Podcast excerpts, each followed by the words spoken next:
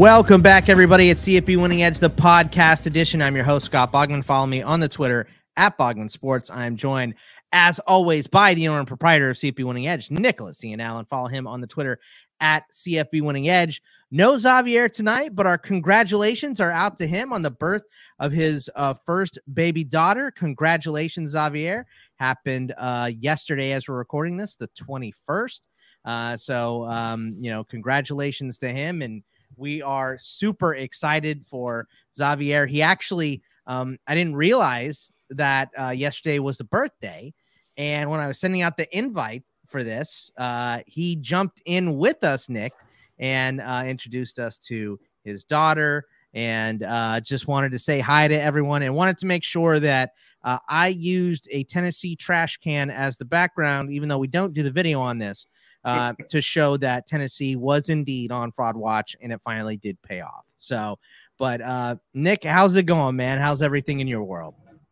Uh, well, I mean, uh, not as exciting as as uh, some folks, I guess. Yeah, but, right. uh, but yeah, overall, good. I, I I'm in a little bit better. I was in a sort of a weird mood last week, and and uh, I've I've shaken it off. Looking forward to uh, this last batch, you know, the, the regular season is coming to an end this week, which is, you know, of course, sad that that we won't have, um, you know, a, another week to look forward to of, of an entire slate, slate of yeah. uh, college football. But um, it's also this time of year. I, I also get excited because I'm looking ahead. I, I tweeted out a little bit um, earlier today, Tuesday, about some of the stuff that uh, have been working on. Um, created some new Google Sheets, our 2023 uh, returning production database has has been uh, has has begun uh, with Charlotte's season coming to an end uh, after last week. Able to use them a little bit as um, you know, a template, see what we're yeah. going to be able to add and, and things like that. And then, of course, um, basically half of, of uh, FBS teams after um, this weekend will will be uh, done. So uh, should be able to get started on that and and have some groundwork laid on a couple of uh, new projects that that I'm excited about and and uh, ready to hit the ground running on that. But also, of course, you know, there's there's still plenty going on, plenty to talk about. Games, last week's games were amazing. Uh, transfer portal is going to be crazy. It already Ooh, is man. a little bit at, at the FCS I do not level. Envy that for you. No, it, it's it it's yeah, it's going to be uh, it's it's going to be busy, and let's just say um, there will be literally twice as much work this year when it comes to uh, those things. But the guys um, are used to it now. They know how to they know how to use it. So right, they right. are. Yeah. But uh, yeah, I mean, you know, uh, last week it always sort of seems to happen where uh, maybe we're not excited about a lot of games. You know, I, I, know I mentioned a few times, probably annoying to people listening, about how I was disappointed that um, those two big Pac 12 games weren't as high of stakes uh, mm-hmm. as they looked like they might have been the, the week prior, but both ended up being incredible games. Um, and that was just the tip of the iceberg. I mean, from the, the noon window on Saturday, just had incredible finish after incredible finish, uh, near upsets all over the place. We ended up uh, getting treated to, to a handful of upsets.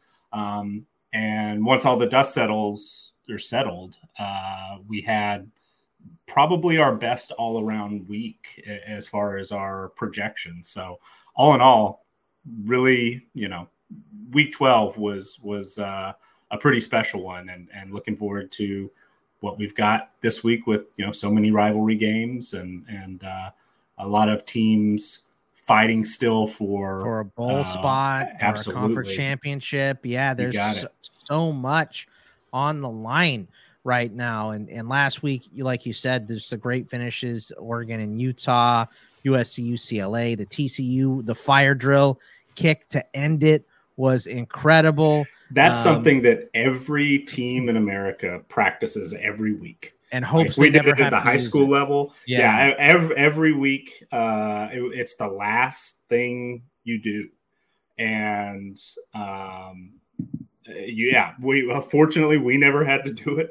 Uh, most teams, I mean, the the reaction from everyone, you know, how did they how did they pull it off? They everything looked uh, like chaos.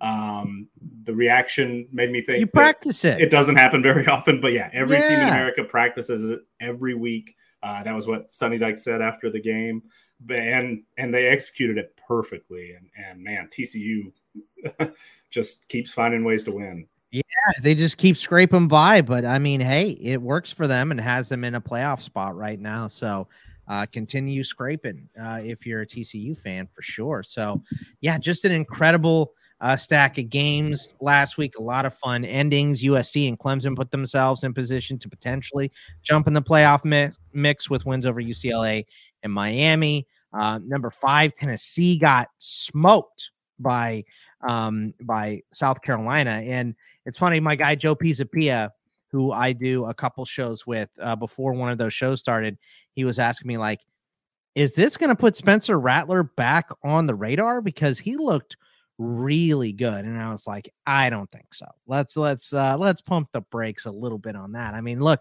it's clear spencer rattler has a lot of talent right? But um the guy can't deal out of a clean pocket most of the time. Maybe in this game he did but um you know uh t- tennessee was ripe for the picking and they got picked. Uh, michigan uh barely hung on against illinois. There was just so many um close games. It was a very, very fun week. It'll be hard to be matched. Uh, you know, North Carolina, Ole Miss, UCF, Oklahoma State, NC State all lost as ranked teams. So, yeah, I mean, week 12 was absolute chaos. Uh, made things a little less predictable just moving forward, I feel like, because who knows who's going to be in the playoff at this point. Um, you know, I mean, we know, I think we know Georgia's going to be there. Uh, after that, I'm not real sure. And they didn't have a great game against Kentucky either. They they were Georgia Nick because eh, you're you know Georgia alum. I'm sure you watched them a lot. What is it with sleepwalking through the first half? Are they just getting bored because they beat everybody? Like because it seems like the last couple weeks they've really, at least offensively, uh, taken a little bit to come through. Yeah, I, I don't really have a great uh, explanation or, or, really have an opinion formed on it. I think sometimes uh, they're just not, uh, sometimes they just don't play at an elite level. Um, we've seen every team this year look beatable. There's no, um, you know, 2019 LSU or 2020 Alabama. Um, uh, all four of those, you know, top four ranked teams, undefeated teams, uh, ha, you know, survived last week. Um, were put to the test, and and uh, sometimes there's just not that elite team. Sometimes there's not that clear number one, and and you know, some weeks Georgia plays that well. Some weeks we've seen at Ohio State and Michigan, and uh, you know, play like that, but we haven't seen it week in and week out like you know maybe we uh, shouldn't have come to expect it. But when we saw, uh, you know, 2019 LSU was the greatest team of all time, and then 2020 Alabama was the greatest team of all time, and and so you just for a little bit there we got used to um, seeing these just unbeatable, uh, basically perfect teams. Uh, and so, you know, last year, obviously Georgia was, you know, didn't didn't go through um, undefeated, but uh, played, you know, had that elite number one best defense of all time, or or at least of the uh, you know last decade. Um, so we got sort of used to that, but it seems like this year everybody's beatable, and you know, I'm I'm old enough to remember when that was sort of the way it used to be more often than not. Uh, and, and, so maybe this is just one of those years, and and maybe it'll be like that you know, moving forward. But uh, at least this year, there's a little more, you know, a little more. I don't know if parity is exactly the right word, but there's not necessarily, you know, one team that's head and shoulders better than the rest and just on pace to just be completely dominant all season. Uh, Georgia can, you know, play close against Kentucky and Missouri. Ohio State can play close against Maryland and Northwestern. Uh, Michigan last week, Illinois, of course, TCU. It seems like has been doing it every other week. Um, so right now, they're they're able to to get it done and and survive and keep that uh, zero in the loss column. Obviously, one of the the three, at least one of the three, will lose this weekend. But um, there's just you know no perfect team, and and uh, uh, each team has been put to the test. And, and last week we just happened to see it with Georgia, but but also you know really all four. Yeah, I mean it has been this uh this season has been crazy and and like you said i don't know that it's um anyone is beatable any week i guess kind of that's the case just we just haven't seen you know the last couple years like you said we've had the most dominant team in the world in georgia and the most dominant team in the world in alabama and the most dominant team in the world than lsu we just don't have that this season. We don't have one team that is just absolutely head and shoulders above the rest. Every single team inside the top four has uh you know looked beatable at some point. Um so it, it will be no surprise uh if some of these teams uh drop the last one because uh you know going undefeated throughout a college football season is just damn near impossible. So um you know it doesn't happen uh every single year i mean it seems to happen every single year but it doesn't it, it's not with that type of dominance so uh, we'll see what happens this week. But uh, going back to last week, we had, um, you know, uh, some transfer portal stuff, some injuries. Um, what is what did you see that is, is impactful from the transfer portal now? We're also going to have some guys, you know, uh, the Texas Tech edge rusher uh, Wilson, I believe, is that his name? Um, he declared. Wilson yeah, uh, he he declared. So we're going to have some of those start trickling in as well mm-hmm. as these teams move out of bowl contention or get into a bowl that doesn't matter. We've seen a lot of guys leave uh, early to start prepping for the NFL draft uh, for that reason. So, um, what stood out to you in terms of player movement this week? Well, I know Wilson's been out for a little bit with a, an injury, so I think that yeah. probably helped.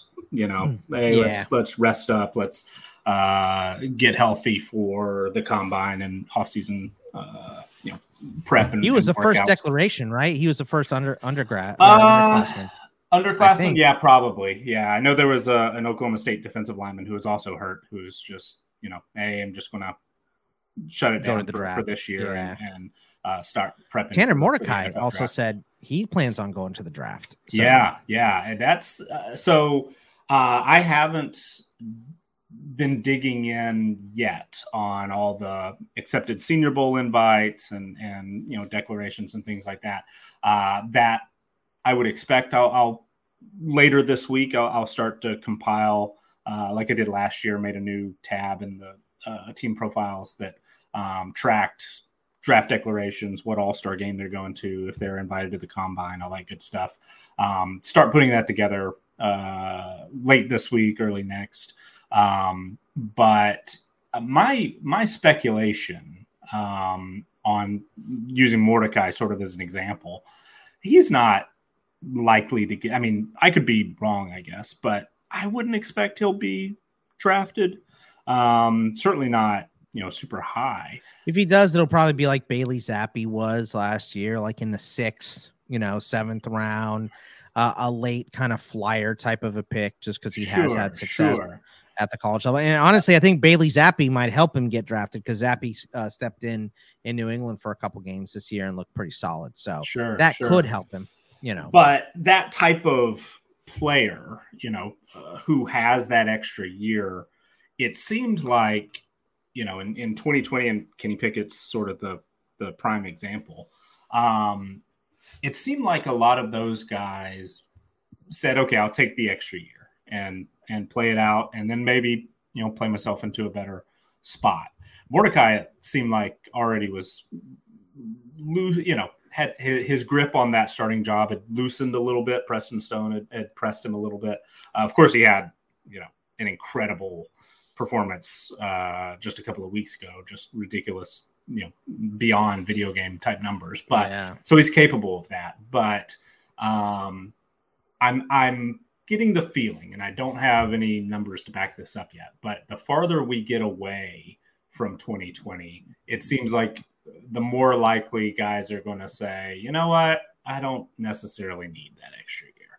Um, yeah. Certainly, there'll be some who who do, uh, and, and, we're seeing, uh, interestingly, because the FCS portal is open now because they play one fewer game in the regular season across the board, and, and the Ivy League plays two fewer games. But um, uh, we're we're seeing at that level guys say, okay, I do have this extra year. I'm going to go into the portal, maybe get a shot at you know an FBS season or, or something like that. Um, but I, I just have a feeling that at the FBS level, especially you know guys who maybe could find their way on an NFL roster um, or who've just been in college for five years already um, are just maybe ready to move on. So I, I, I just speculating think that that we're gonna um, you know some of those guys who who have that extra year available uh, and we might be surprised when they make decisions. I was a little bit surprised about Mordecai, um, but I, I, just feel like we'll see a, a, lower percentage of players actually take that extra year uh, this offseason, and then it'll probably continue to to drop a little bit the farther we get get from 2020. Could be wrong, but that's just sort of how I see it going.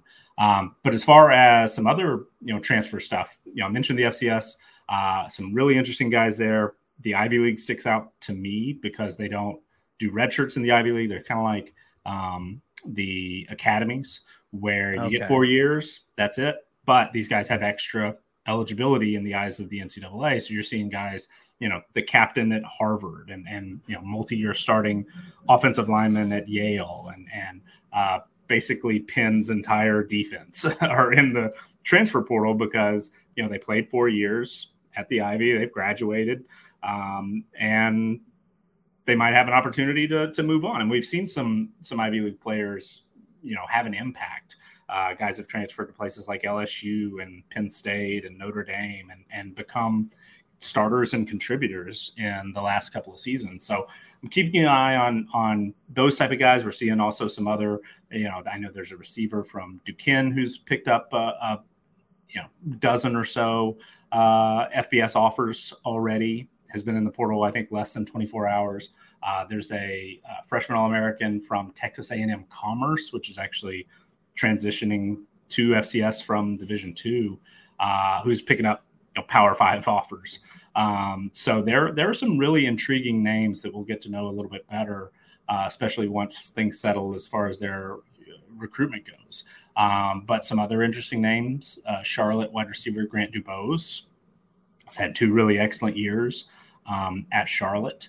Uh, entered the transfer portal Tuesday morning. Um, I'm sure he's going to get a lot of interest.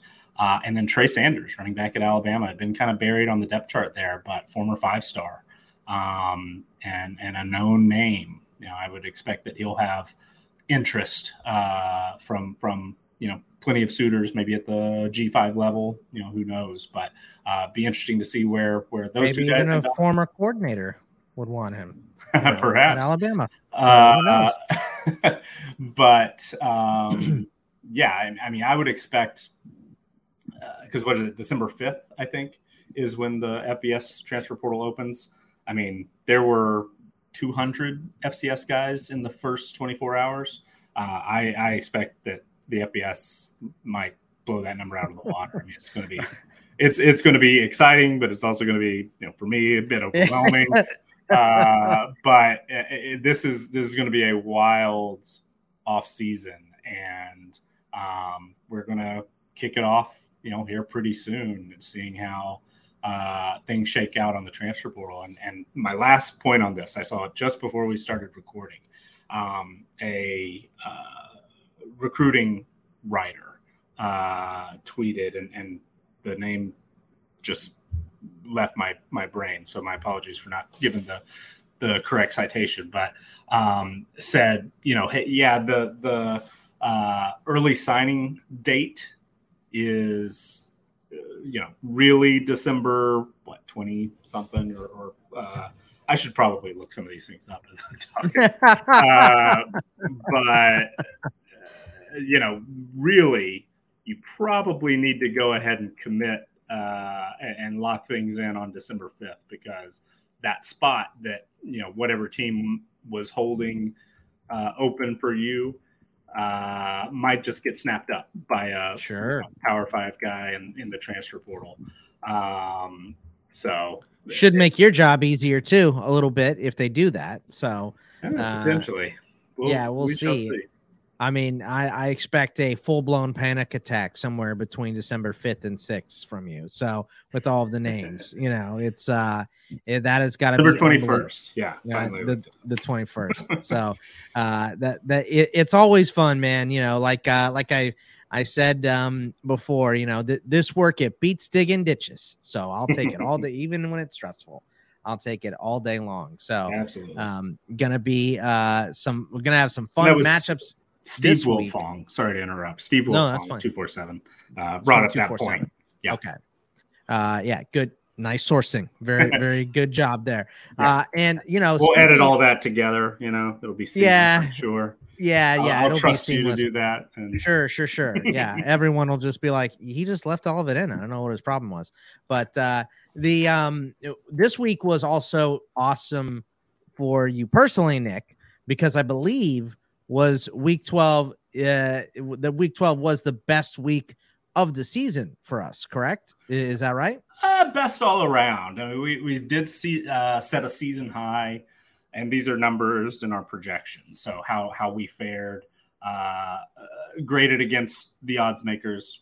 We release these on uh, tuesday morning each week have three uh, models for game projections that you know project against the spread our official models, our team strength model, but we also have a talent edge model and a stats only model uh, that pull out, you know, only talent metrics in one and only on field stats in the other. And then we do, uh, you know, over unders totals uh, projections. Our, our totals, we were 67.2% last week, uh, which is our best of the season. We've been over 500 four straight weeks. Had a little bit of a dip mid-season, but totals have been you know strong uh, more often than not all year.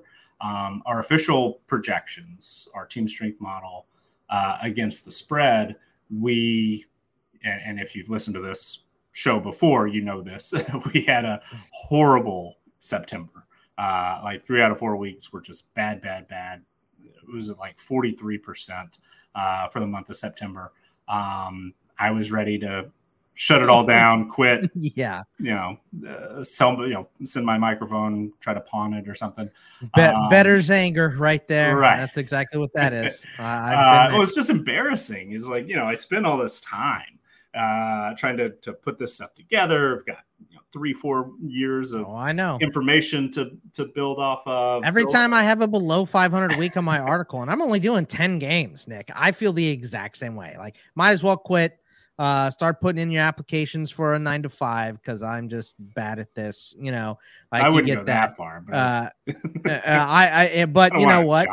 W- when I, uh, when, yeah, right, right. Uh, when I win, I'm like, why am I not working for one of the national media outlets? I mean, come on.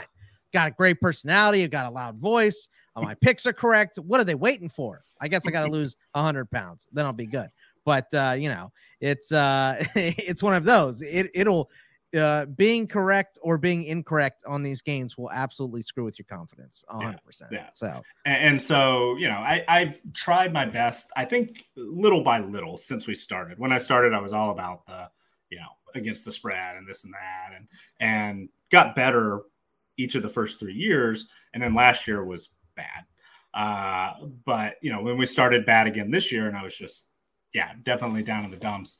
Um, but I've, I've de-emphasized that part of it. I, I, I have come to the realization that you know what most people probably come to uh, CFB Winning Edge for is our FBS team profiles, all the personnel work we do, um, you know, things like team performance and returning production and um, injury reports, you know, all that, all that good stuff provides some real value to where some people who are smarter than me can actually uh, take, you know, those numbers, talent numbers, and um, build a better model that'll perform, you know, better uh, against the spread.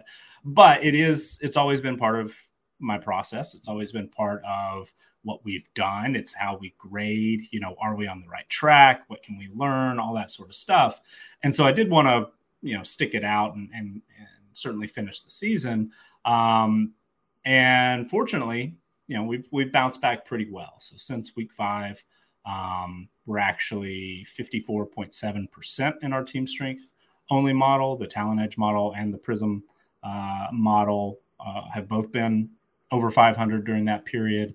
Um, we you know had a good week last week like i mentioned 56.7% in our team strength model. Our talent edge model was the same. Prism was over 60% uh, and, and, both of those models had their second best uh, week of the season. So it all kind of lined up. You know we've had one week the the official model has been great but talent edge is bad or, or totals were bad or something like that.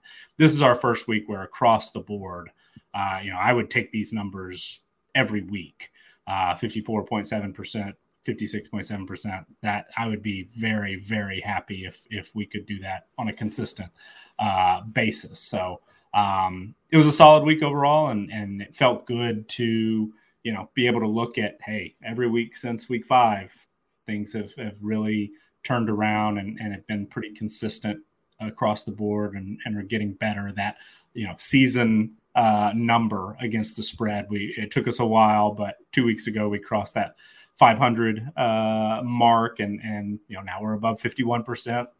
Uh, I, am sure now that I've spent however many minutes talking about it, uh, we're gonna, you know, go 13 and 37 or whatever this week. So, More betters logic. Uh, yep. that yeah. was when I got to 20 games over 500, which I'm now, I think, 19 games over 500 or whatever on um, my uh, my picks.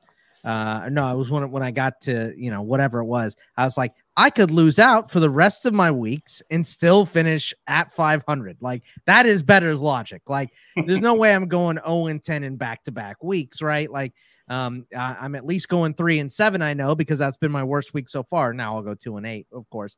But you know that's um, that is better's logic when it's like, okay, well at least what I'm doing now the worst we can do is 500 and that's fine you know what i mean? Like you just want to be at 51 52% i don't have just want to be that big of a cushion but yeah you want to be you want to be winning more than you're losing. That's Absolutely. that's what it is at the end yeah. of the day. If you're just in the the black at the end of the season that's what matters so. My my official goal i haven't said this out loud uh, but now that let's manifest that, it. now that it was uh you know that I haven't just thrown in the towel. Um, now that now that I was able to to shake that off, met that goal, I guess, to to finish the season. to not just uh, quit, right? Yeah. The the second uh, goal would be if we're so we're we're at fifty one point one percent in the team strength model. Uh, our previous uh, our, our, our season long best is 54.1. That was 2020 that's when I started to actually have some confidence, felt good about it. So 2021 corrected that real quick. But uh, 2018, our first year, 51.3 was actually our second best season. So if we can inch up just a, a few percentage points higher, um, we'll actually have our second best season against the spread ever. Uh, so in five years, that you know, I'd be I'd be pleased with that. Um, and just the last couple of years i've started tracking our absolute error. I can probably go back and compile it all but it'll be a bit of a uh, off-season project to to go through the the entire history because i just didn't do as didn't keep as uh, complete of records. But um, that's the number i'm starting to get more and more focused on. And so we're at 12.55 this year in the the team strength model um, which is solid would rank you know relatively high on a lot of the leaderboards that that you might have seen popping up things like the uh, prediction tracker which has been around for a while. Um, but that number is actually 12 i think 12.05 since week five. So um, feeling feeling pretty good about that overall. But yeah if, if we can get above uh, 51.3 get us our second best season um, in our history you know that that would be a nice bounce back performance uh, after last year and, and after the first four weeks of this season. All right. Well, Are you ready to dive in to this uh, final week of the regular season? Can you believe this is the final regular season week? I mean, we have conference championships and we'll have the Army Navy game, uh, but this is it. This is uh, the final full slate of games. So, um, without Xavier, I'm just gonna kind of, you know, um, uh, wing it and, and give you uh, some of the games that we have instead of being. You he know, likes a little more structure than you you and I do sometimes. So Yeah, yeah, you know, let's wing it. uh, we got right, right. Let let let's wing it. Yeah, uh, old- Xavier is old really dad uptight- over there. With Yeah, his- Xavier is the uptight one out of uh, you know the three of us for sure. Um, but uh, let's just start. Let's just start uh, uh, with uh, Ohio State, Michigan, um, the best rivalry in sports.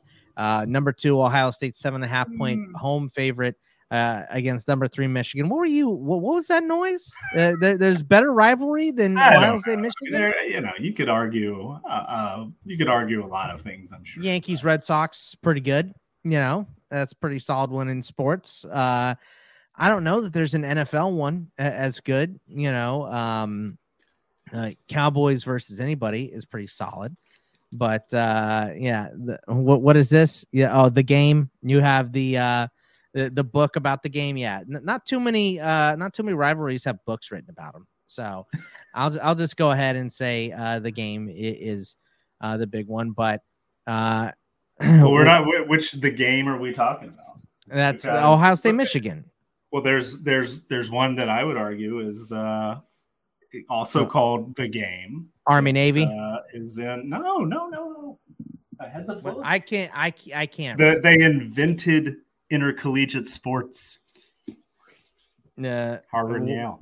oh, Harvard. Oh God. Last week, Yale won the Ivy League championship. It was a, another dramatic finish. Yeah. very dramatic for all 10,000 people that paid attention.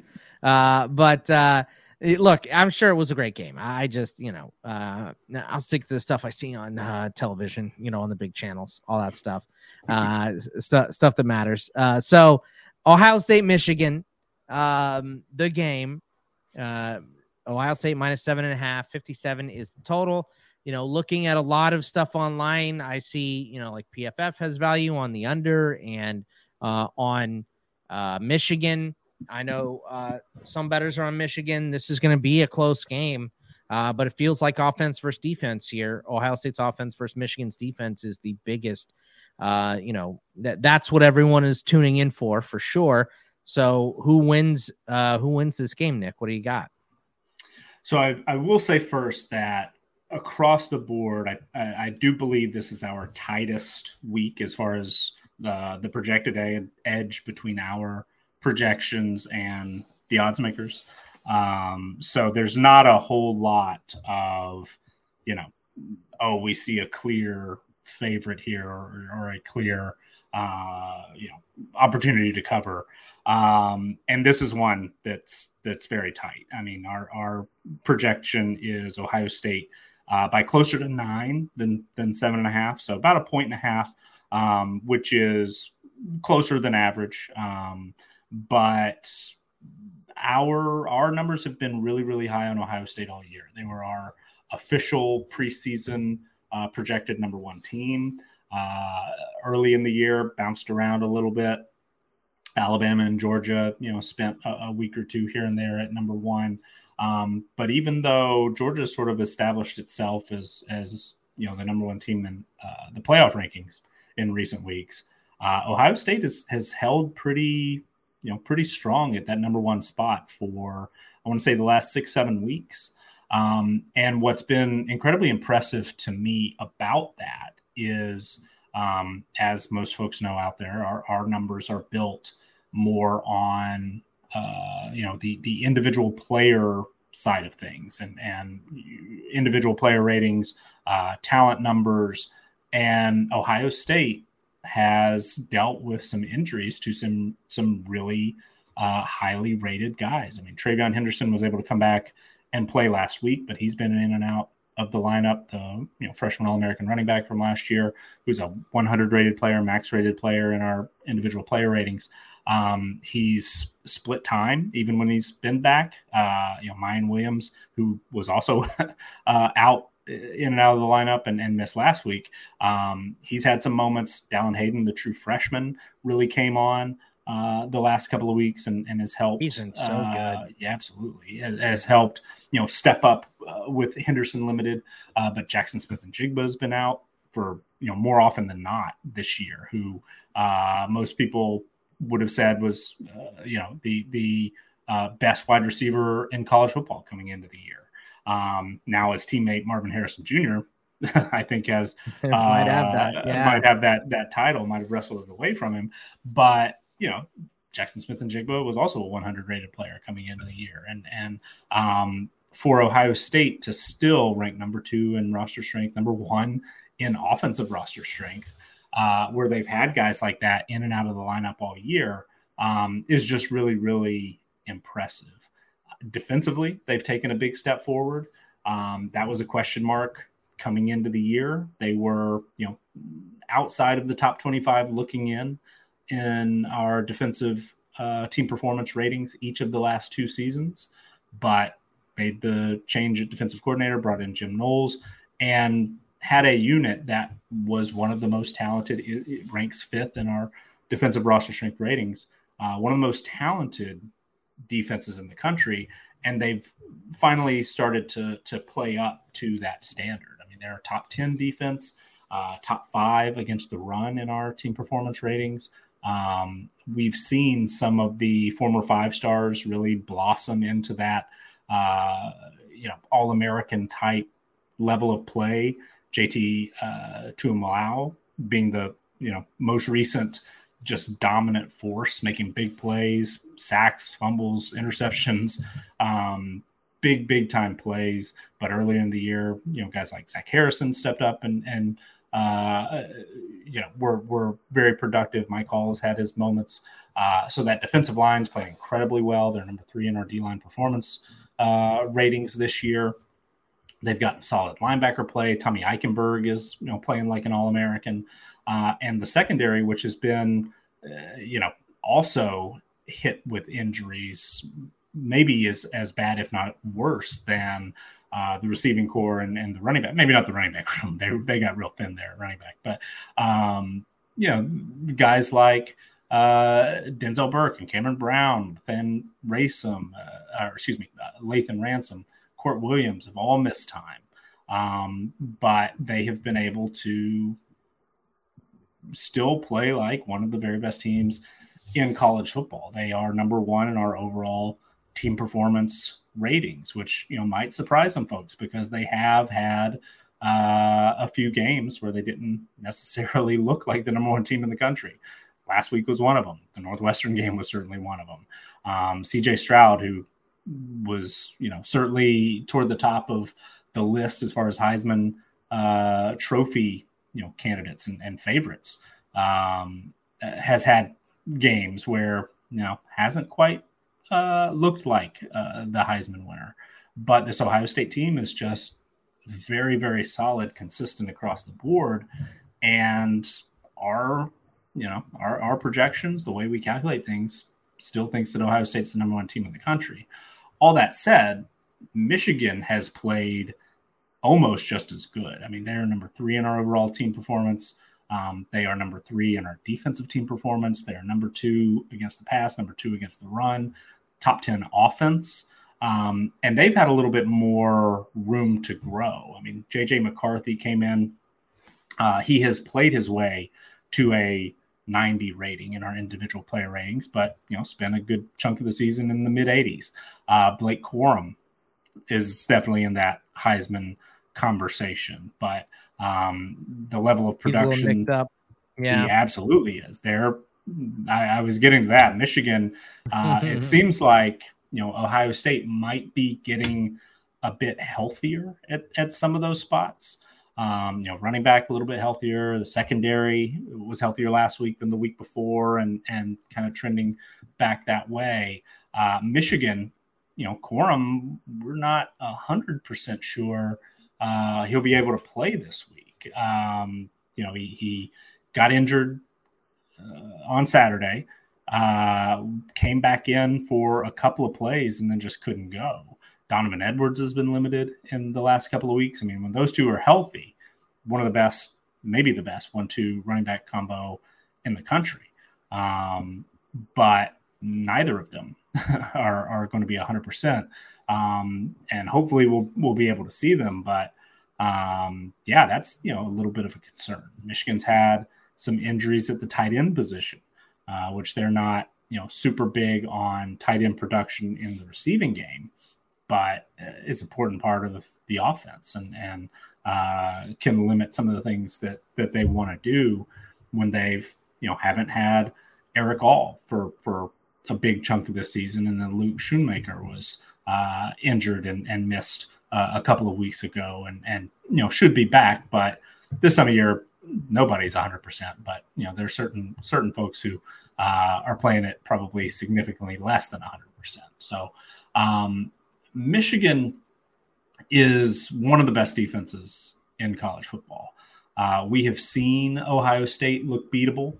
You know, much like we said, all, all the the uh, playoff contending teams have looked beatable at times.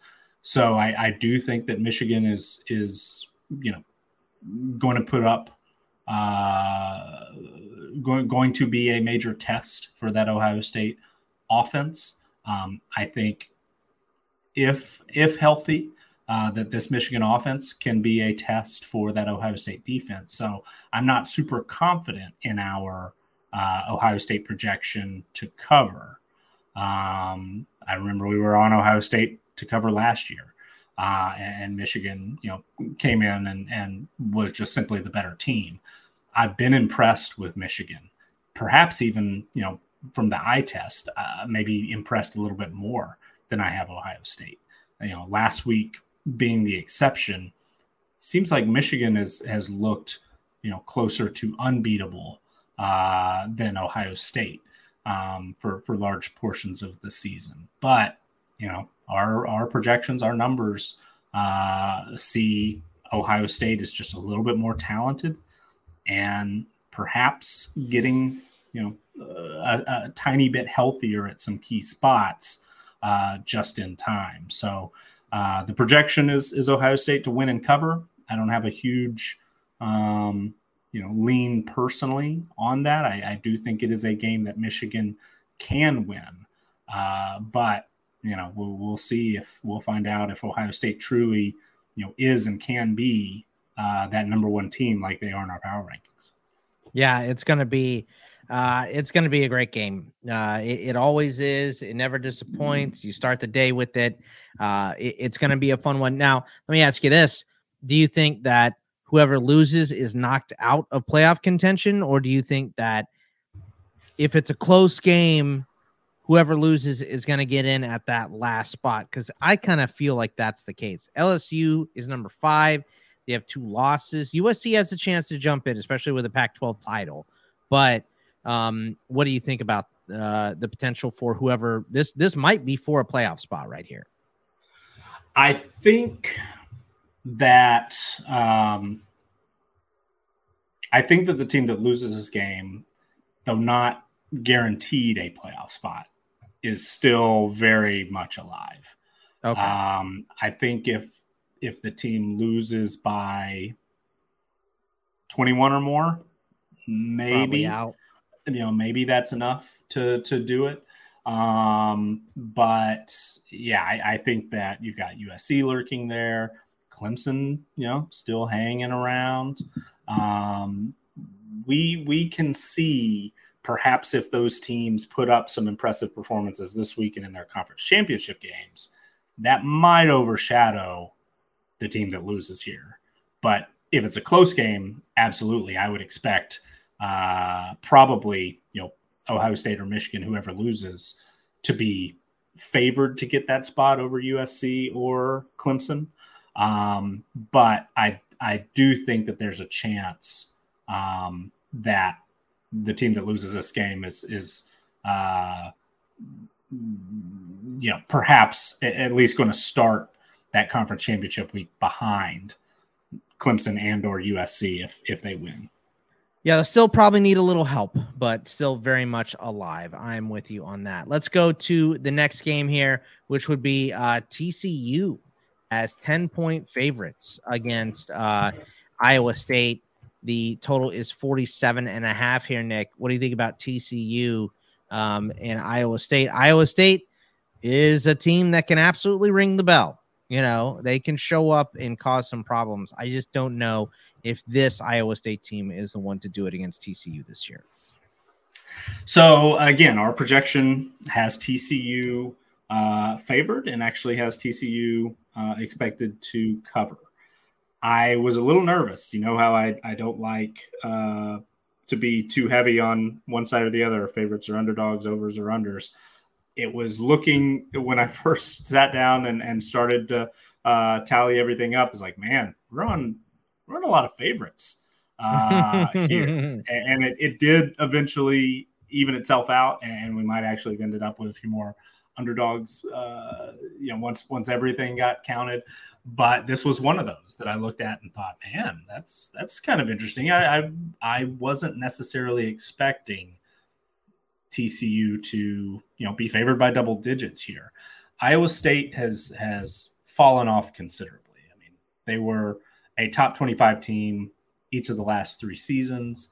Um, and they lost a ton you know, ranked 128th in returning production coming into this uh, to the year. So it it is not a shock that they took a step back. I think there were probably not very many people who expected Iowa State uh, to already have you know missed out on a bowl game. Um, there were some people who were excited about Hunter Dekkers, what he could do at the quarterback position. Jirehl Brock and uh, the true freshman Cartevious Norton at, at running back stepping in uh, for Breece Hall uh, Xavier Hutchinson has had an incredible year at, at, wide receiver. He hasn't, you know, he's he's stepped his game up and, and certainly helped. But the offensive line has really, really struggled. They're 124th in our O line performance ratings and just offensively as a whole. I mean, the run game is is basically evaporated. They're 129th in our rushing team performance. They're 107th on offense overall, 93rd in passing offensive team performance. Um, so this team just hasn't been able to score enough to win. Um, and as a result, you know, has seven losses, uh, all of them in conference play. Defensively, it's top 10 unit, uh, ranks 10th in defensive team performance overall, number three against the run. So, you know, there there's a reason to think, and, and they have had a lot of close games.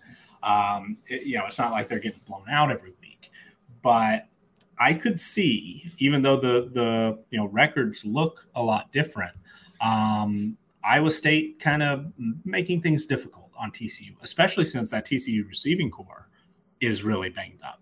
Uh, you know, Quentin Johnston left last week with an injury. Derius Davis didn't play.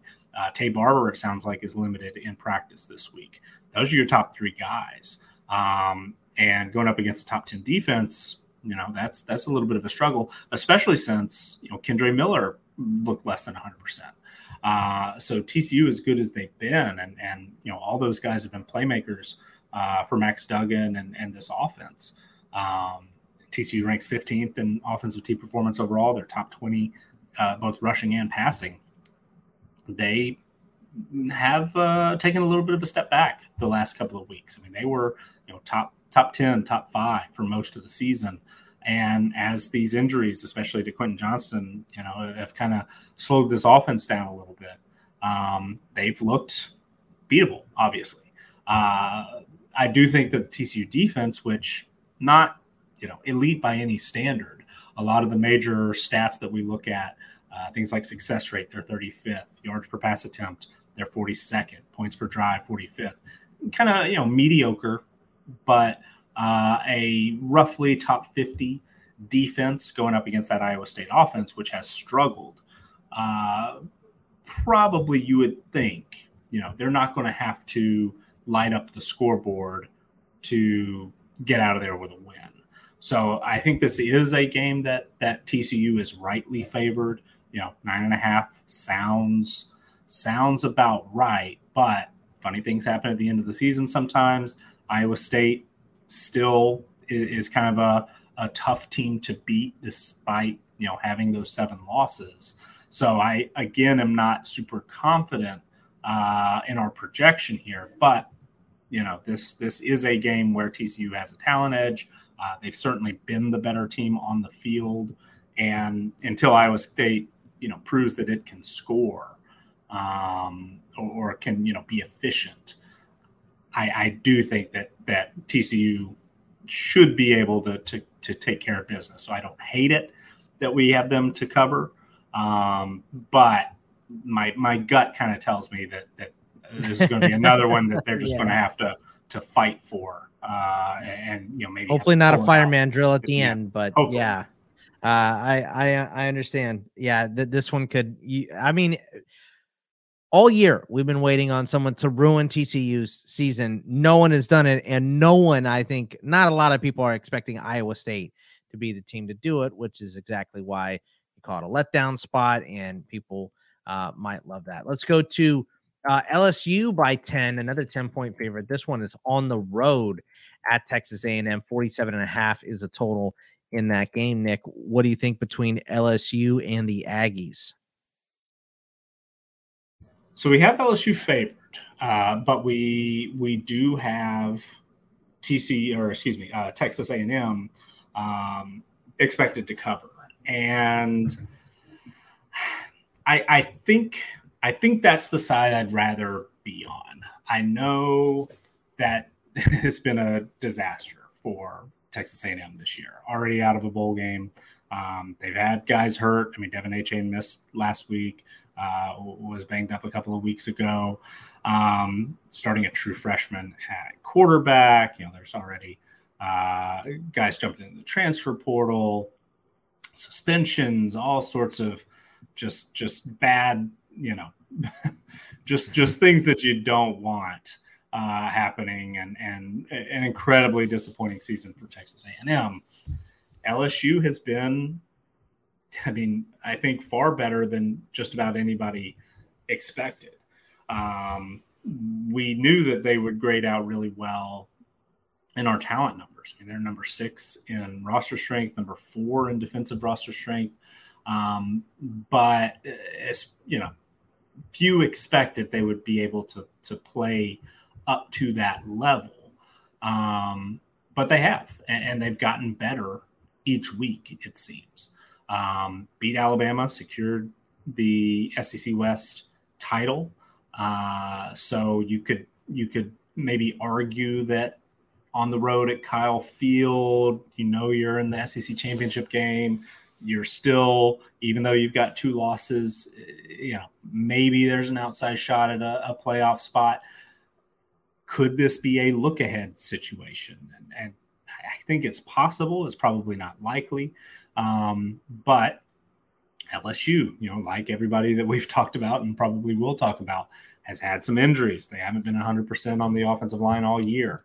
Um, Josh Williams, who, who kind of was the most dependable running back, for them missed last week. Uh, you know, Kayshon Boutte was. Uh, did he play last week? I know he. Yeah, that was. I, I think he played a little bit. Okay, um, so uh, you know he was. He was. It seemed like uh, you know not on the field for for a large portion of that game, um, but. LSU is, has had to deal with you know stuff in the secondary, guys getting injured. Um, they have fortunately had some some players really step up, including you know Harold Perkins, the true freshman linebacker, who is playing like you know not a freshman All American, but maybe an All American.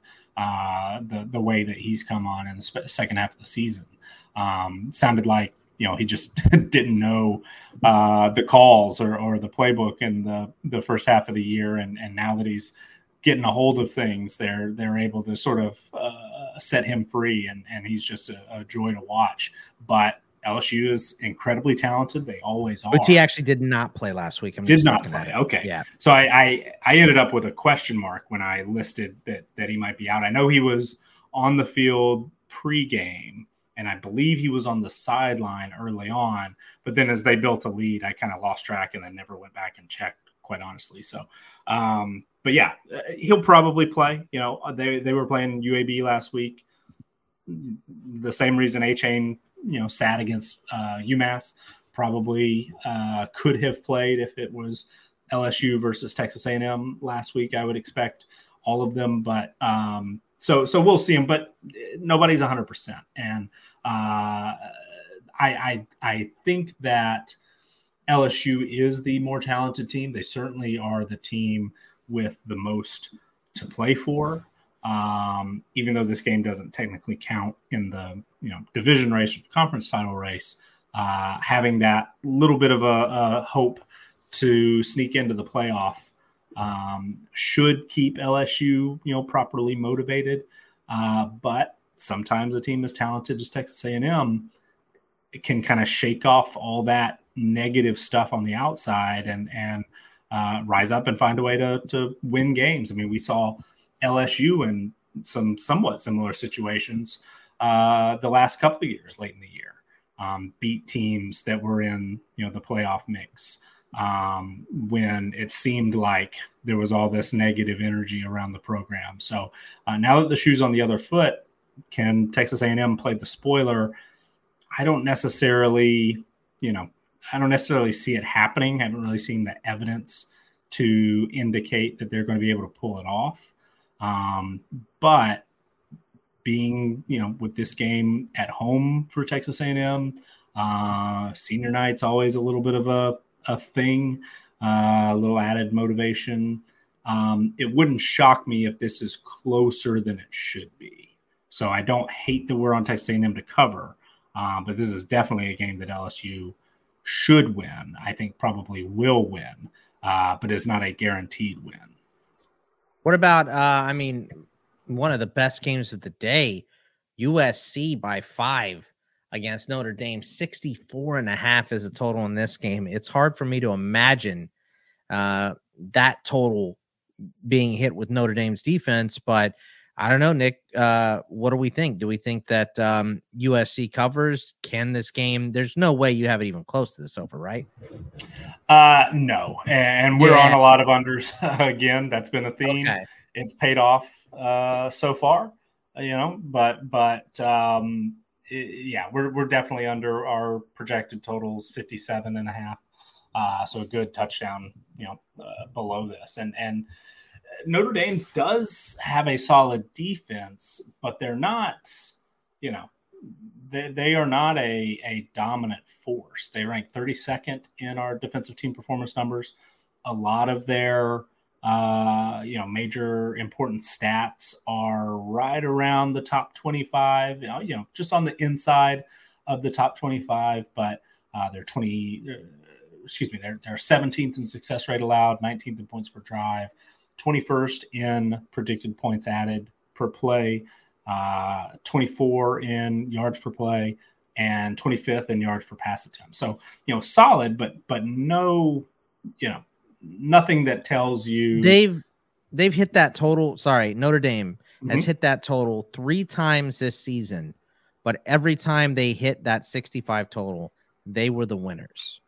Hmm. Uh, so they beat North Carolina, 45 42. They beat Syracuse 41 24, which uh, what we say the number is 64 and a half, so that's 65 points. And then they beat Navy 35 32. So hmm. those are the three games that went over this total. They won them all. I don't know if I expect USC to win this game, or I, I don't know if I expect Notre Dame to beat USC. So I think I'd be on the under here. So yeah. building my case for the under i'm sorry. Just uh, sure. uh, you know writing my article in my head as we do this there show, you so, you know. uh, yeah no I, I agree. And and you know our, our projected total is certainly lower than that. And i agree with what you said you know don't expect notre dame to win.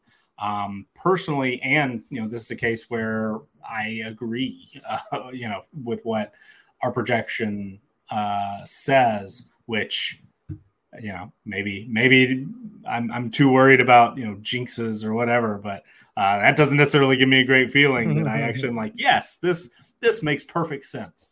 Uh, USC, we have closer to a touchdown. Uh, this game's at home. Notre Dame has been, uh, you know, they they have some big wins. They look great last week against a just shell of a Boston College team.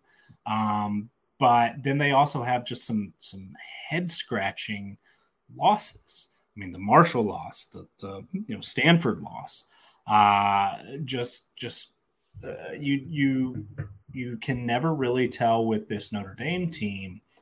It seems like I mean they've won five in a row, right? So they and, they look great against Clemson. That that's sort of the big the big thing. Uh, but there have just been moments this year where you think, man, this Notre Dame team is just not that good. And I know USC defensively is is not good. I mean, 102nd mm-hmm. in defensive team performance. Uh, the the rushing defense is one of the worst in college football, 117th in uh, rushing defensive team performance. Insert Xavier saying Lincoln Riley can't coach defense. Yes, sure. Yeah. Well, he's an offensive coach, but uh, Alex Grinch, you know, has has struggled a little bit. USC has benefited a lot from turnovers, so they've been, uh, you know, they they've been able to make a play uh, to give themselves, you know, enough breathing room to where Caleb Williams and and that offense can um, score enough to to win and and you know sometimes look impressive. Um, but I don't know. I, I, I this this feels like a game that USC should be able to go in, take care of business. Some of the injury concerns that they had on offense worked themselves out. Jordan Addison had a, a big game, um, like we expected. We'd see a lot more this year, but he, of course, you know, missed some time, had been limited prior to that. Um, Austin Jones stepped up and did a great job filling in for Travis Dye. Looks like they're not going to miss a beat at the running back position. Um, you know, getting Eric Gentry back and on the field is, is going to be big for that pass rush. Uh, so I, I just think that USC is is the better team.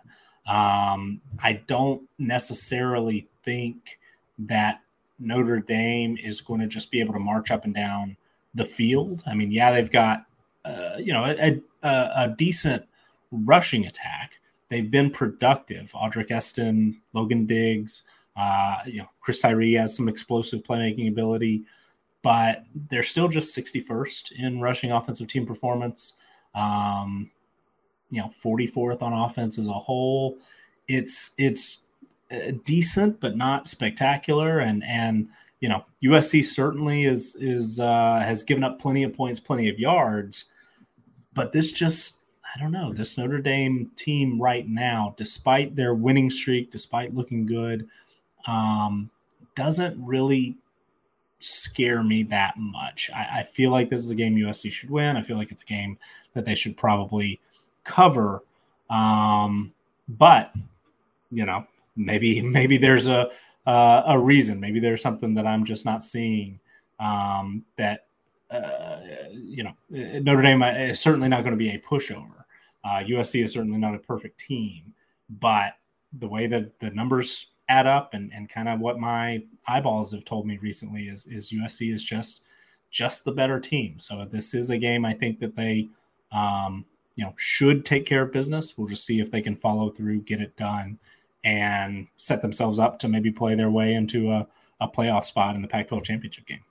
Uh, it's gonna be a fun one, man. I uh, I always love these rivalry games. We have so many good rivalry games uh, this week. So many named rivalry games. A lot of unnamed ones too that just have trophies or whatever. But uh, a lot, a lot of good ones here. Uh, you know, UGA versus Georgia Tech is probably the best name uh, rivalry game, clean, old, fashioned hate. Yeah, that's good. Yeah, but uh, I mean, Georgia's going to smoke them. It's 35. They're 35 and a half point favorites. But um, what about uh, Alabama, Auburn, the Iron Bowl? Speaking of uh, named games and games with big spreads, too, because Bama is a 22 point favorite. 49 is the total, but Cadillac has got those guys playing well at Auburn. They are putting it together. They're playing for them. They're playing hard. And I don't know if Bama's going to beat them by 22. I do think Bama's going to win this game, of course. But uh, how do you see the Iron Bowl playing out, Nick? So we do have Alabama as a big favorite, uh, but it's closer to 21 than than 22. So we do have Auburn covering, and I think I like that. I, I do think that um, Auburn has, you know, stepped up under Cadillac Williams. Um, like everyone, very interested to see how the head coaching search plays out. There was a report Monday night uh, from a, a, local station that it was mm-hmm. basically a done deal. Lane Kiffin was going to resign at Ole Miss on Friday. Not according to Lane uh, Kiffin. not according to Lane Kiffin, who, who, came out and you know had some uh, had some funny responses, including a, a report of his own that that that uh, lead reporter was was going to be stepping down and leaving for another station. So, uh, yeah, we'll we'll see. It, it, it sounds like I was doing some reading on it uh, before uh, we started to record at, at Football Scoop, and and you know they said, yeah, Lane Kiffin's definitely the number one uh, target. That nothing is done yet, and there's still plenty of time. Um, and you know, Cadillac Williams is probably not number two on the list. He's probably not number three on the list, but there is a path to to you know maybe him uh, finding a way to to hold on to this job. Um, beating Alabama would certainly be a big step in that direction. Um, but the job that he's done, regardless of, of how it all plays out, um, is is really remarkable and, and impressive. So uh, Auburn is not going to be a, a pushover in this game. Alabama is in a bit of an unfamiliar spot where uh, their playoff hopes are pretty much gone, and and you know we just uh, we're, we're, we're not used to to seeing them out there at the end of the season without a championship to play for. Um, I expect, of course, for this game they'll be up and, and motivated, uh, but this Alabama team is you know certainly fell uh, fallen short of uh, expectations. They're also, you know, not 100%. Jahmyr Gibbs was out last week. He'll probably be back this week. Uh, Cameron Latu, the tight end, was out last week. Um, they, you know, I'm sure have some guys who are looking ahead to uh, the NFL draft. Uh, Eli Ricks has been out, was out last week uh, after suffering a, a ugly looking injury uh, against Ole Miss so you know we'll see. I, I, think that you know certainly alabama is the deeper team the more talented team the more complete team. Um, but sometimes in a rivalry game weird things can happen. Sometimes you get a team like auburn that's uh, kind of you know whatever the, the cliche you want to use catches lightning in a bottle with a interim head coach and and they've got uh, you know bowl eligibility still uh, has you know a win here would get them to a bowl game. Um, so that is is certainly something that that is worth playing for and, and could give them a little bit of a boost. We'll see. Um, under Cadillac Williams, they've they've really sort of recommitted to uh, you know getting Tank Bigsby and Jarquez Hunter going. Both of those running backs have um, been productive, been good the last couple of weeks. See how that uh, sets up against an Alabama defense that, um, you know, still a top 10 unit, basically right on the, the outside of the top five um, in our team performance numbers, uh, seventh against the run, sixth overall, uh, solid in a lot of the, the stats that we, uh, you know, keep track of. But maybe if there's one weak spot, you look at that success rate allowed, 39.1%. Uh, filtering out garbage time, that's 33rd in, in the country. So you you take an Auburn rushing attack that's kind of finding itself, and and you know perhaps they'll be able to to extend some drives. We'll just see if they're able to finish them. Um, I don't expect Auburn to win, but uh, I don't hate that we are expecting Auburn to cover. This seems like maybe one of those where Auburn gets a little bit of an emotional boost early on. Um, you know, if if they're able to get a fortunate bounce or an explosive play, uh, defensive touchdown, something like that, that that just um, takes a little of the air out of Alabama. Uh, maybe they can get into the fourth quarter with a one-score game, but I, I do feel that probably Alabama is just going to be too much. Um, should be able to pull this one out and uh, you know, win it by a couple of scores.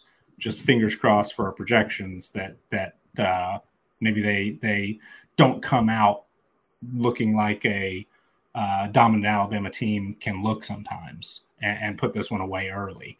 Um, if Auburn can can hold on to a little hope, you know, into the second half, uh, then we might you know be able to cover this. But but this is a game I think Alabama is rightly favored by you know uh, three touchdowns, and yeah, and that, that does seem about right.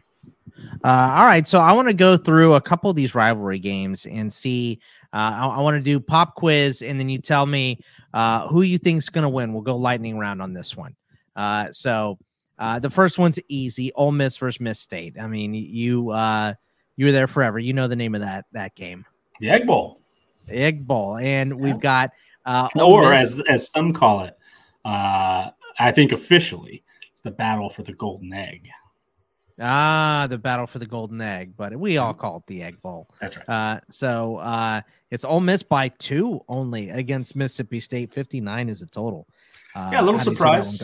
Uh, we have Ole Miss by five. Um, very similar to what we had Ole Miss over Arkansas last week, and we know how that turned out. So yeah, uh, that was one that that Xavier. We unfortunately uh, he, he's not able to to tell Brag. us all the ones that he, he got right. He called a few of those upsets. He did too. Uh, but you know, uh, I would I would think that he might disagree with me on this one, um, with our projections because it is you know shapes up pretty similar to that Arkansas game, and and Ole Miss just didn't show up in the first half. I don't think that necessarily is going to be an issue, but this is maybe the most heated rivalry, and that includes Auburn and Alabama. I mean, I, I you mentioned I lived in Mississippi, lived there for two years, and and got to sort of experience this uh, 365 days a year and local talk radio and you know people that you meet. Um, this is a a you know heated, yeah, uh, hated. They don't like rivalry. Other. Yeah. Uh, so it's it's one that you know it truly is one I think where you can uh, not not worry about how well a team has has done coming in, uh, you've got a chance to win. It doesn't matter where it's played. It doesn't matter you know, what time. I love that they've gone back to you know having it on Thanksgiving more often than not. Uh, so that'll be nice. So with very little confidence, we have Ole Miss uh, expected to, to win closer to a touchdown than a field goal. Uh, what about do you know the name between K State and Kansas? Uh, so that is the Sunflower Showdown, something. Yep. Like okay. Look at that, outstanding. Nick. Yeah, very, Sunflower very State. Good. I'm a geography guy too, so that helps. Ah, all right. Yeah, a lot of these are geography related. So, uh, in that game, it is K State by 11 over Kansas, 62 and a half is the total. How do we see that one going? I could uh, see that so, one being on an over, to be honest. Yeah, yeah. Uh, K State does, uh, you know, can play good defense. Um, we have it single digits. Have Kansas uh, expected to cover? Have K State you know favored by more than a touchdown? But eight is, is our official projection. We've been higher than most on Kansas the second half of the season. Um, you know they they were of course everybody's favorite team when they got out to that great start. Um, but uh, have have you know faltered a bit, lost five of six, um, and seems like you know compared to odds makers and um, maybe even some of the other projections uh, systems out there, we've held on to Kansas uh, a little more uh, the way that we calculate their team strength. Um, so again, not a huge level of confidence, but we did see Jalon Daniels back. Neither he or Jason Bean looked like they were 100%. Um, Jalon Daniels didn't look anything close to 100%. Uh, but if he's able to, to get a little healthier, uh, able to play, you know, I, I think Kansas certainly has a shot.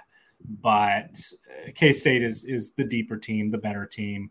Um, I believe still has a path to the Big 12 title game, right? That that race has been so uh, so muddled it seems like that that I've lost track of it. But I'm not even um, sure to be yeah, honest. Yeah, so they're six and two. They're sitting in second. So if they win, they're in.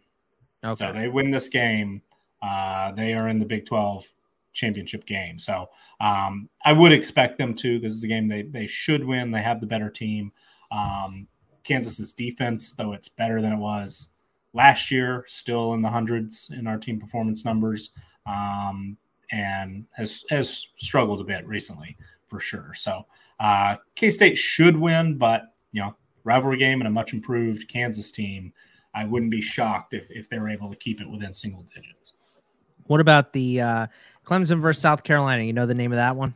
Palmetto Bowl. Look at that. Absolutely. It is Clemson by 14 and a half against South Carolina, but uh, uh, the uh, total here is uh, 52.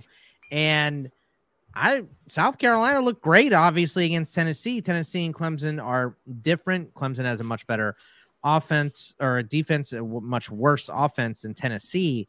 So, do you think South Carolina can uh, at least make this one interesting?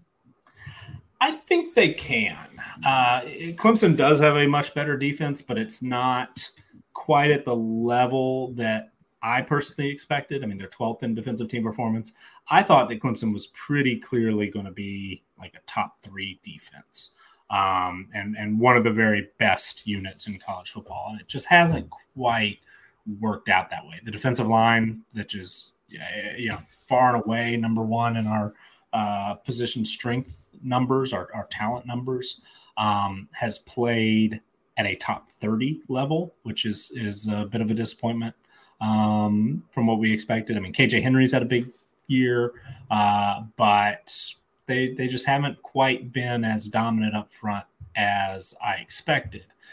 And South Carolina, you know, maybe things have, have started to click. I mean, you you said that Joe asked about uh, will Spencer Rattler. Spencer Rattler get yeah some some hype now? You know, maybe if he sticks around, we might be talking a lot about you know Spencer Rattler in the summer again as as uh, that could get him recognized. I just not for this upcoming draft. right. Not one good uh, game. That ain't gonna do right, it. Yeah. Right. But I mean, you know, uh, Antwane I don't know. Wells, has Will Levis Wells? had a good game? And he's uh, going to be recently. the third quarterback pick. Whew. You know, he just is. so, uh, but you know, uh, some of some of Rattler's weapons are starting to really pitch in and help him out. Wells has been great recently. Uh, Josh Vann has had some big uh, catches. Uh, Jaheim Bell's been a little disappointing from a production standpoint. What a lot of people thought he could be at the tight end position. He's had to play a lot of running back because Marshawn Lloyd and Christian Beal Smith has been out um, and not put up you know great numbers, uh, but had a nice week last week. It sounds like Marshawn Lloyd is going to try to give it a go. Uh, so maybe you know that'll help the offense a little bit because the rushing attack has you know not been great. Uh, but Rattler looked good last week. Maybe he's getting a little more you know comfortable, a little more consistent. We'll see. Um, but you know, guys like Wells and Vann and, and Ahmarean Brown uh, step up. Yeah, I, I could see not necessarily a repeat performance, but I was watching that Tennessee game, that that win over Tennessee, and thought to myself multiple times, they they can beat Clemson. So our projection has Clemson winning and actually has Clemson covering. Um, and and that I think is absolutely a reasonable potential outcome. Um, but South Carolina, you know, maybe uh, I, I, certainly haven't written them off. I, I, think that despite you know some issues, some inconsistencies defensively, I mean they struggle to stop the run. You know, Will Shipley's going to uh, have the the ability maybe to to have a big day. Um, but yeah, I, I, I could see South Carolina kind of um, being the team that picks up a couple of you know huge wins at the end of the season, and we spend all summer talking mm-hmm. about can South Carolina knock off Georgia in the SEC East? You know, are they a top ten preseason team? If they beat Clemson, get ready for us and everybody else to talk a lot about South Carolina uh, over the next however many months. Yeah, I mean that it's uh I I just I don't I want to can we just please be done talking about Spencer Rattler? I mean, uh, you know, he he creeps back in there. Not if he throws for 400 yards. I know.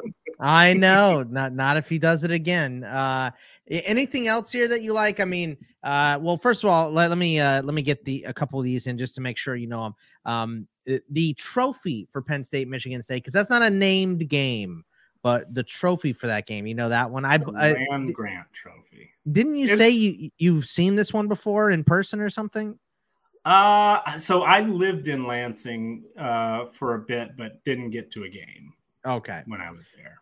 Um, what about um, Utah versus Colorado?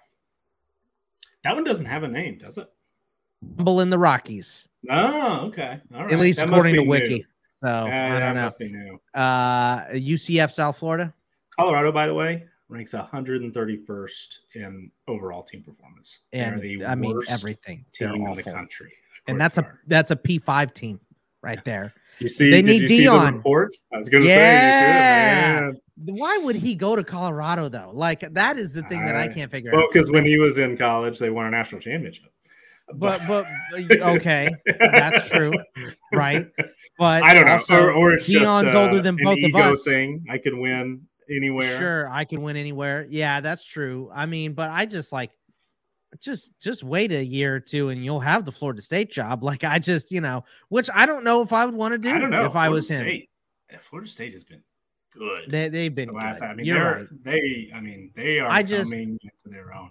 I trust Uh, Norvell, but I feel like I trust Norvell to screw it up. So like that's that's the thing. It is uh you know, but but I mean uh Top 10, Colorado's they're been ninth so in our power rankings right now. By the way, Are they? Yeah, they, they've been Yeah. they've been good. Yeah. Uh, the uh, so did you say UCF South Florida? uh, the war on I four. Attaboy. You you know them all. I don't even know why I need to ask I'll have to file away Rumble in the Rockies. By the That's- way, Bra- that was at least on saying- Wiki. Everybody was saying Brawl of the Wild last week, and yeah, some people say it, but Cat Grizz. It's the Cat Grizz game. Cat Mon- Grizz. Montana, Montana State. Yeah, Okay, we're yeah. still calling it Cat Grizz. Yeah, I mean this is a this is a Montana local here, so you know, uh, get behind it. Well, yeah, like Oregon, Oregon State isn't uh, doesn't officially have a name. Yeah, they dumped the Civil War. Uh, that's like the. Red River rivalry instead of the Red River shootout. You know, it's Mhm. like Yeah. uh, just because it has the word war in it. I mean, I think we're all reasonable adults to know that it's not an actual Yeah. war, you know, and it's a football game. It's just a funny, goofy name, but uh, whatever. I mean, way to recognize time. Now, see that Uh, one, as far as a game, uh, is kind of interesting because it's in Corvallis, right? Mhm. Uh, Oregon State is really hard to beat everywhere, but incredibly hard to beat in Corvallis. Uh, they've they you know this has not been as lopsided a rivalry as perhaps some might expect when you're looking at you know how the the roster strength numbers uh, compare. We have this is one of our not our biggest edges, but we you know this this shows a little there's a little bit of a room, a little bit of a gap here.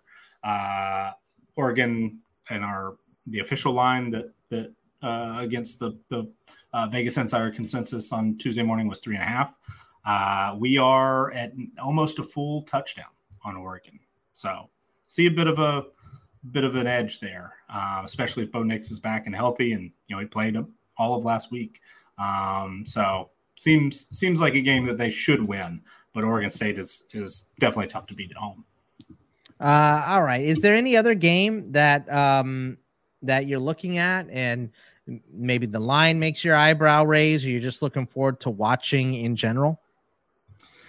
Um, so I there are a couple of win totals that I've just been waiting on. Oh, that's right. We're gonna figure all that out, right? Yeah, and uh, it looked like we had Iowa under seven and a half in the bag, and they just haven't lost. Uh, and it looked like we were we had Minnesota over seven and a half in the bag, and they haven't won. Uh, and both of them, you know, Minnesota's an underdog against Wisconsin, and Iowa's a favorite uh, against Nebraska. Well, I think So Iowa's definitely winning, but I think Minnesota can win. So we'll see. So I, I will be watching those, uh, but our you know our projection is on Nebraska to cover. If they covered, that'd be a slight, um, you know, could could uh, give a soften the blow a little bit, even if Iowa wins. Um, but yeah, we'll we'll be rooting for Minnesota in that one, even though we have Wisconsin uh, slightly you know, the the line was three. We have it at three point one seven. So, uh, yeah, we'll we'll see. But those I've I've been just waiting for a little while, and and uh, it's not not looking great uh, in either case. Tennessee and Vanderbilt's a whole lot more interesting. It is. It Vandy beating up uh, Florida last week. I had the over in that game and it missed by one point. Mm. Um, it was so aggravating. Uh, but I had the over because I thought, well, hey, Florida is obviously going to score, and Vandy Vandy can score a little uh, now, and they yeah. just flat out won uh, and didn't let Florida score that much. So mm-hmm. um, a little can, bit surprising there, but yeah, I mean that game way more interesting, especially with how bad Tennessee's defense looked last week. They can find a way to win. Vandy going to a bowl game, uh, and then Tennessee, you know, uh, sadly, Hendon Hooker's college career came to an end towards ACL late in, in that loss to South Carolina. Um, but we get a little bit, you know, silver lining, I guess. Um, what's what's Joe Milton going to look like? I mean, he's he's got the inside track. I know they've got a couple of uh, you know highly rated uh, guys that that are going to challenge. That that I'm sure there will be people screaming, you know, give the the high four star, the five star, uh, the job, and and Joe Milton's just going to overshoot everybody. Um, but he's going to have a couple of games to to sort of you know stake a claim as to be the you know the one to beat in that 2023 QB race. So see what he looks like against Vanderbilt, and if you know if he struggles, um, that's that could be an interesting one. Will will will Vandy find a way to win as a you know two touchdown underdog? You know, it's not not likely. Um, yeah. But the last couple of wins haven't been super likely either. So uh, maybe they just have been able to to put it together at the right time. That's the old, you know, um, uh, you can't say it's not possible, but you can say it's not probable right there. Um, anything else from this week? Obviously, rivalry week, a lot of good ones in here. ASU and Arizona. Arizona's favored in that game. Yeah. Four, you're, you're not going to ask me about the Territorial Cup. Yeah, that's you're right. Going to ask me about the, Cup. the Fremont Cannon. Uh, what no. else? Uh, I wasn't going to, uh, but but is there any? Are there any other Apple Cup that, even? That's Apple an interesting Cup's one. Good. Yeah, Washington, Apple Washington Cup's State. We're on yeah. Uh, two and a half was the line, and we actually have Washington State covering, not not favored, but covering. Our our lines uh, two point oh six, our our projected point spread. So that feels wrong. Like Washington, better team, explosive Penix has looked great all year, but it's a rivalry game. It's in Pullman. Washington State's, you know, just kind of that that team that, uh, especially uh, when when there's some uh, hate, you know, between the two fan bases, um, can can be tough to beat. So that's that's going to be an interesting one. That's that's going to be you know the late night watch on Saturday. uh, should be a good one, but I was a little surprised at how our projection uh, worked out, uh, and I, frankly was surprised at, at you know what the line was um, from the odds makers. So uh, that'll be an interesting one too. Louisville, Kentucky, uh, another good one too. Kentucky favored by three. How do you see that one? Commonwealth Cup, right? Is that right? Okay, I, I didn't so. have that one pulled up. So, uh, so that's an interesting one because um, we have Commonwealth Cup is Virginia, Virginia Tech. Oh, wow. Well, Kentucky's a Commonwealth too, isn't it? All right. I don't know. That there, there probably is another one. I will check. There are a couple that have the. There are a couple of these games that have the same name. That's the Governor's Cup. Uh, Governor's Cup. That's what it is. Yeah. Yeah. yeah you're right. Um, so we have Kentucky covering, winning and covering. Uh, it, it got a little bit after I posted that, and so when those are put on Patreon, they are uh, set in stone. I, I do make updates, and anybody who's interested in the team profiles, you know, we do update the the point spreads automatically when new information comes. Uh, got a little bit more of a positive report on Malik Cunningham's health. So, as our current projection, uh, actually would have Louisville covering that two and a half. Um, so, it all depends on Malik Cunningham. If he's healthy, Louisville can win. Um, and you know, if he's able to play, Louisville I think can win. Uh, but Kentucky, uh, otherwise, we do have expected you know to win and, and to cover, but uh, I don't have a, a, big edge one way or the other in that one. All right. Well, uh, look, I, will I'll leave it at that. We Fremont Cannon's UNLV in Nevada, by the way. Oh, that's the yeah the uh, um that has a name too, right? Isn't that Fremont the, Cannon? Yeah. Uh, well, that's but the game. Oh, uh, but it's Battle like, for uh, Nevada. Battleborn. Yeah. Yeah, Battle for Nevada. Then we have Battle Line for Arkansas, Missouri. Also, there's a lot of great named games here that we have the final week of the season. There's a bunch of other named ones that happen in the middle of the season. But uh, How about this how about rivalry. this for trivia? There there are two uh, college football rivalry trophies that are are series between three teams. One we'll see in a couple of weeks, Army Navy, you know, with Air Mhm. Force, the Commander in Chiefs. What's the other? I've read it before too. Uh, What Utah State, Utah, and BYU. Uh, so I don't believe I don't believe so. Uh, because Utah State and BYU play for the wagon wheel, and I don't think that's involved in the Holy War. It's the Beehive boot. Right. BYU, Utah, and Utah State. Oh, okay. So maybe there it. are three because there's also uh, Eastern Michigan, Central Michigan, and Western Michigan, for the Michigan And- Mac Trophy. And Michigan, uh, excuse me, Central Michigan and Eastern Michigan kick off on on Friday to to determine. There are that one. actually six of the, well, um, there are six of these with multiple teams. So um, let's see. Uh, just this is according to Wiki once again. The Bee, Beehive boot for BYU, Utah, Utah State who was previously a Weber State. Uh, Commander in Chief that you mentioned, Air Force, Army, Navy. Uh, Michigan Mac Trophy between Central, Eastern, Western Michigan. Florida Cup between Florida, Florida State, Oh. and Miami. And then we have Northwest Championship, which apparently is passed around.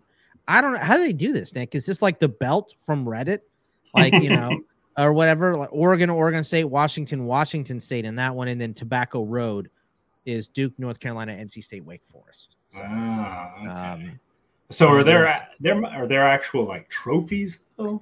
I guess I'm not real So sure. the Utah, the BYU Utah, okay, that I that rings true to me.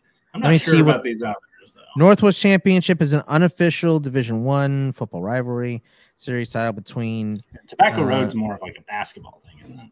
I mean, I guess it's all Uh, the same. so I guess you win this Northwest Championship if you uh, you sweep all of the other teams.